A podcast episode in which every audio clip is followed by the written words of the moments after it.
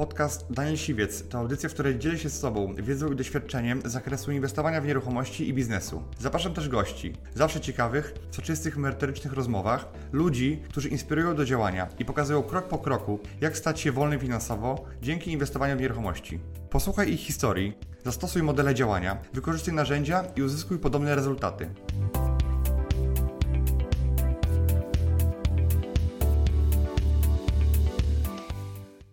Sześć sposobów na to, żeby płacić mniejszy podatek w nowym polskim ładzie. Pierwszym sposobem, żeby w polskim ładzie płacić mniejsze podatki, to jest zamknij swoją jednoosobową działalność gospodarczą. Brzmi to przewrotnie, natomiast nie mówię, żebyś zamknął swój biznes, ale zamknij formę prowadzenia i znajdź lepszą.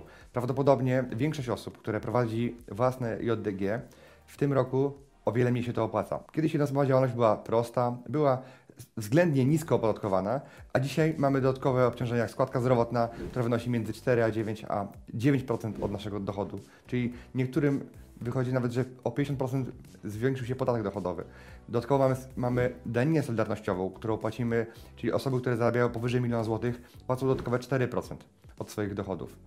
Mamy e, dodatkowo pełną odpowiedzialność, która była co prawda zawsze, natomiast w tym przypadku, kiedy dochodzą dodatkowe podatki, już nam się przestaje to e, opłacać. W tym filmie pokażę też inne możliwości.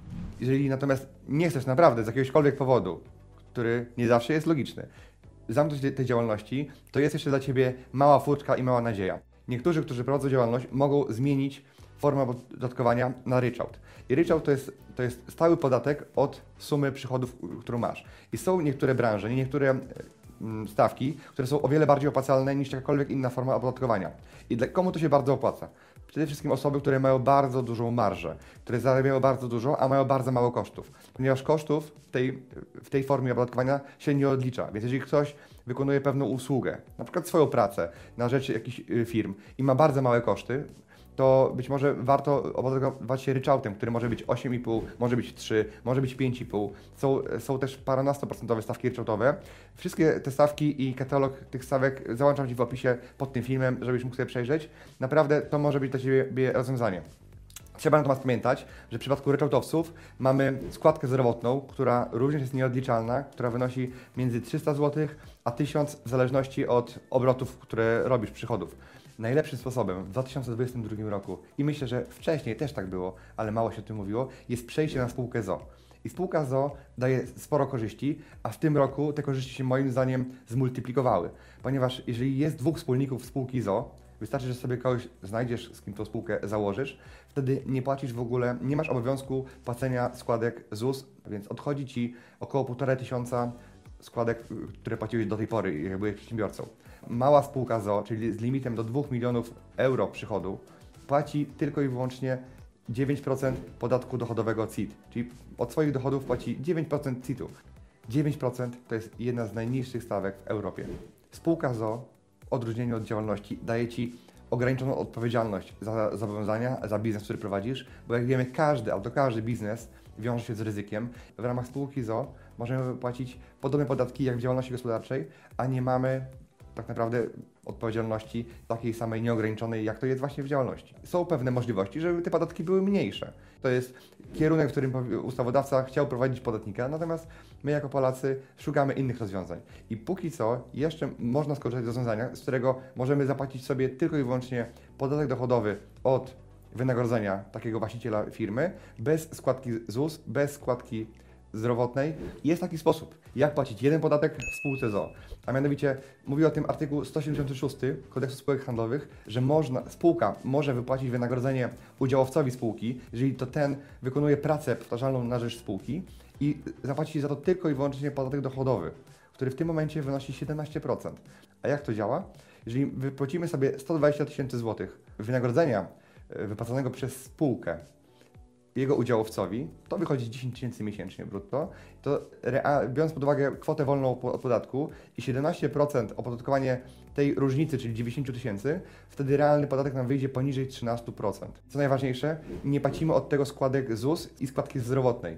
To jest jeden z, z kilku sposobów na to, żeby płacić tylko i wyłącznie pojedynczy podatek i to jest dużo bardziej korzystniejsze niż zwykła jednoosobowa działalność gospodarcza. Dla tych, którzy zarabiają więcej albo mają większe dochody, to świetnym rozwiązaniem e, jest dzisiaj płacenie CIT-u estońskiego, tak zwanego CIT-u estońskiego. To znaczy, że możemy sobie, jeżeli mamy spółkę, to możemy zamrozić zapłatę podatku na minimum 4 lata. Czyli jeżeli nasza spółka zarabia dużo, to pod pewnymi warunkami, a nie ma tych warunków dużo i one są one proste, że właścicielem takiej spółki może być osoby fizyczne. Spółka nie może posiadać innych udziałów w innych podmiotach, ale też i musi posiadać osoby zatrudnione na etacie. Od 1 do 3 osób, w zależności od tego, jaka to jest spółka. W większości mówi, że to są 3 osoby, ale jak sobie wczytamy się w tą ustawę, to na samym początku może to być tylko jedna osoba, więc spójrzcie na to bardzo, bardzo, bardzo dokładnie. I taka spółka, która zadeklaruje, że będzie płaciła tak zwany CIT estoński, przez 4 lata nie musi płacić zaliczek na podatek dochodowy. To znaczy, że przez 4 lata pieniądze, które płaciłaby do skarbówki, może dalej reinwestować. A w przypadku biznesu nieruchomościowego czy przy flipach mamy dodatkowe środki na to, żeby kupować kolejne mieszkania, żeby reinwestować te środki dalej. I kiedy musimy ten podatek zapłacić? Tak naprawdę nigdy możemy jego nie zapłacić, bo jego płacimy tylko wtedy, kiedy podejmiemy uchwałę, że chcemy te pieniądze wypłacić tytułem dywidendy. I czyli może być tak, że nawet przez 10 lat tych pieniędzy nie wyciągniemy. To nie jest tak, że po 4 latach kończy nam się CIT estoński i mamy zapłacić podatek. Nie. Płacimy go wtedy, kiedy zdecydujemy, że ten zysk chcemy wypłacić. I teraz najważniejsze, to jeżeli zarobiliśmy na przykład milion złotych, to i zdecydujemy, że 800 tysięcy zostawimy sobie w spółce, ale chcemy mieć na życie pieniądze, na przykład 200 tysięcy złotych, to możemy wypłacić te pieniądze, efektywnie opodatkować na poziomie 20%. Czyli część tą grubą, którą zarabiamy, zostawiamy sobie na inwestycje, a znaczną, a pieniądze, które potrzebujemy na życie, zapłacić od tego y, stawkę w okolicach 20%, więc to też nie jest dużo, biorąc pod uwagę, że mamy dużo większe dochody, których w ogóle nie podatkujemy w tym czasie. Bo musimy zwrócić uwagę na jedną rzecz że podatek do zapłaty dzisiaj jest warty X. Natomiast za 4 lata, 5 lat, 8 lat, kiedy będziemy chcieli go zapłacić, on będzie miał tą samą wartość nominalną. Natomiast będzie miał inną wartość realną, będzie miał inną wartość nabywczą, czyli to, co kupimy dzisiaj za 100 tysięcy, za 5, 10, 8 lat już nie będzie warte. Już nie kupimy tyle samo za to, bo te pieniądze stracą na wartości przez inflację. Więc to jest bardzo dobre rozwiązanie. Aż się dziwię, że przy takich podwyżkach, przy takich y, niekorzystnych zmianach y, rząd to wprowadził. Dziękuję. Kolejnym sposobem jest założenie spółki komentowo-akcyjnej. Trzeba też zwrócić uwagę na to, że tu mamy sporo plusów, ale sporo minusów. Przy spółce komentowo-akcyjnej, jeżeli y, wsadzimy siebie jako komplementariusza, to płacimy wtedy podatek tylko i wyłącznie jeden bez składki zdrowotnej, bez ZUS-u i płacimy jeden podatek poniżej 20%. Natomiast mamy dalej, tak samo jak w JDG, pełną odpowiedzialność. Na to trzeba zwrócić uwagę. I to, co jest ważne, to jeżeli spółka działa i spółka funkcjonuje, spółka ma dochód, to możemy wypłacać sobie zaliczki na poczet tego udziału w zysku tej spółki. Natomiast podatek zapłacimy dopiero wtedy, kiedy spółka będzie miała zamknięty rok i całkowite rozliczenie. Trzeba o tym pamiętać, to jest dodatkowa korzyść. Natomiast mamy pełną odpowiedzialność. I to nie jest dla wszystkich. Ja uważam, że ten, kto prowadzi dosyć znaczny biznes, powinien w taką e, spółkę wejść.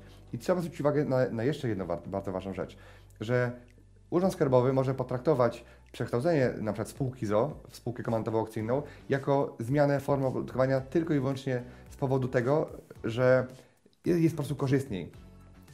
Teoretycznie jest korzystniej, więc może zwrócić uwagę, zadać Ci pytanie, co Ty byś zrobił, czy dalej byś przekształcił tą e, spółkę ZO, czyli swoją JDG, właśnie w spółkę kwantowo-akcyjną, w sytuacji, w której nie miałyby znaczenia podatki. Jeżeli masz dobry argument do tego, żeby to zrobić, to tak. Dlatego fajny, fajnym sposobem jest otworzenie nowej spółki, a nie przekształcaniem siebie ze starej. Teraz co zrobić, jeżeli pracujesz na etacie? Jeżeli pracujesz na etacie, to jesteś w najgorszej czarnej dupie. Jedyne rozwiązanie, które ja mogę Ci podpowiedzieć, to jest to, że jeżeli masz y, zdrowo myślącego szefa, z którym jesteś w stanie się dogadać, to możesz mu zaproponować, że przejdziesz na sposób rozliczenia B2B. Co to jest B2B? To jest umowa business to business, czyli umowa między jednym przedsiębiorcą, Twoim byłym szefem, a Tobą jako nowym przedsiębiorcą dla niego i dla ciebie to będzie korzystniejsze, a dla ciebie szczególnie. Czyli możesz zapytać swojego szefa, ile tak naprawdę kosztuje jego twój wakat.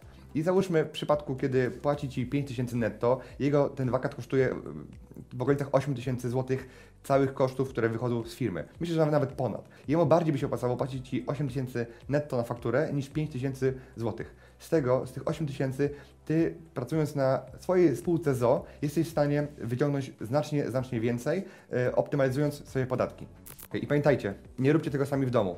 To są ważne rzeczy, skomplikowane rzeczy i żeby zrobić e, pewne zmiany, trzeba to skonsultować z doradcą podatkowym. Od tego są doradcy podatkowi, żeby Wam całą tą strukturę przy Waszym przypadku, w Waszej sytuacji, przy Waszej branży, w Waszym biznesie rozpisali i wdrożyli. I tak jak sami widzicie, Nowy Ład to nie tylko złe zmiany, ale też i dla tych, którzy drążą, dla tych, którzy są otwarci na nowe rozwiązania, można znaleźć coś dla siebie i tak naprawdę płacić mniejsze podatki niż w tamtym roku. Dziękuję Ci, że wysłuchałeś do końca. Jeśli ten podcast był dla Ciebie interesujący, zapraszam do słuchania kolejnych odcinków. A jeśli chcesz jako pierwszy otrzymywać powiadomienia o nowych odcinkach, subskrybuj mój podcast.